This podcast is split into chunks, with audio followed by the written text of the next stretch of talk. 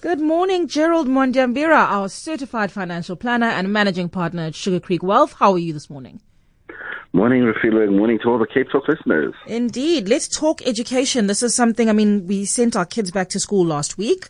Uh, so definitely there's stuff that we need to think about, but even projecting all the way into the 12 years to come for those who have just dropped off their bundles for the first time. Talk to us about the affordability of education.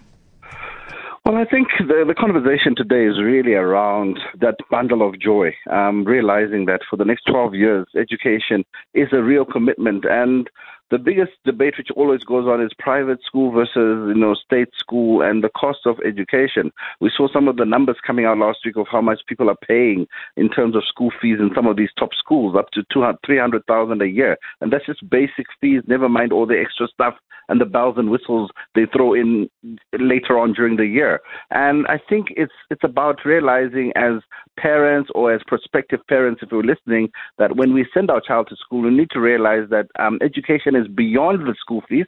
Often with these top schools, it's also about buying into a certain lifestyle because you then get the school trips and all the other stuff which goes along with the school fees. Quite right. Um, and so it becomes much more than just tuition or necessarily a pass rate. Um, it's it's about raising the whole person. Now, what do we do if we can't afford p- private education? And certainly, it's not for everybody.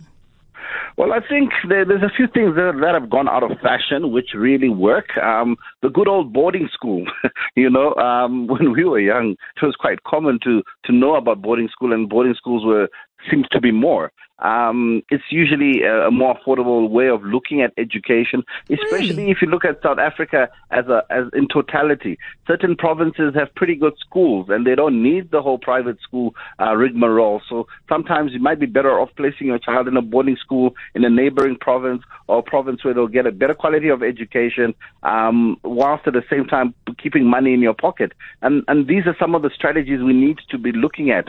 Um, another thing you should really look at is is simply, you know, um, considering your child going to a normal state school and considering after, after lessons or extra lessons which happen on the areas your child might be weaker in, um, as opposed to going to a much more expensive school to try and solve two subjects. Rather, get extra lessons for the two subjects and keep them in a school where they might be coping with everything else.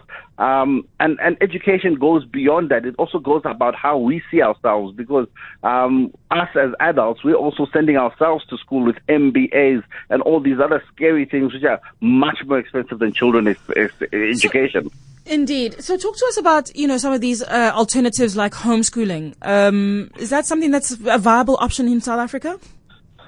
Look, um, I've seen more and more people doing it. I've seen a lot of people saying they're homeschooling their children, and then the children meet up for social after school, or they have so because school is more than just the the, education. Sometimes it's also about the social networking and the, and the social skills your children learn. Right. So most people are starting to look at that because Google can pretty much teach your child any subject. And if you've got the data, a lot of people are saying it's cheaper to homeschool. Um, the jury is still out, but from my personal encounter with those who are homeschooling, they seem to be pretty satisfied and, and saying that it works. And it's especially in areas where private schooling is prohibitive and also the state schooling is not up to scratch. So people are finding those kinds of yeah. alternatives. Um, but I mean, it, it's it's a choice as a parent. I think we need to realize that there, there's pros and cons to whatever education alternative we choose. Um, but yes, more and more people are homeschool, homeschooling, and it's quite popular in the in the U.S. and they seem to get by. Sure. Um, I just, uh, yeah, I just, I don't know how one competes nationally and globally as a child? You know, how do we, how do we, how do you measure the completion of a child's education okay. if it's homeschooled? I, I think you've hit another one there because one of the reasons people end up sending their children also to private schools is to get access to international examinations, the yes. Cambridges, and to be able to do your SATs and um, all these exams which allow you to move internationally. Yes. So one of the re- things which you can do is even if your child is in a state school, perhaps to get them to enroll onto some of these international exam boards. Because just like you were talking a moment ago about your money being fluid, it can be saved anywhere and can go anywhere in the world.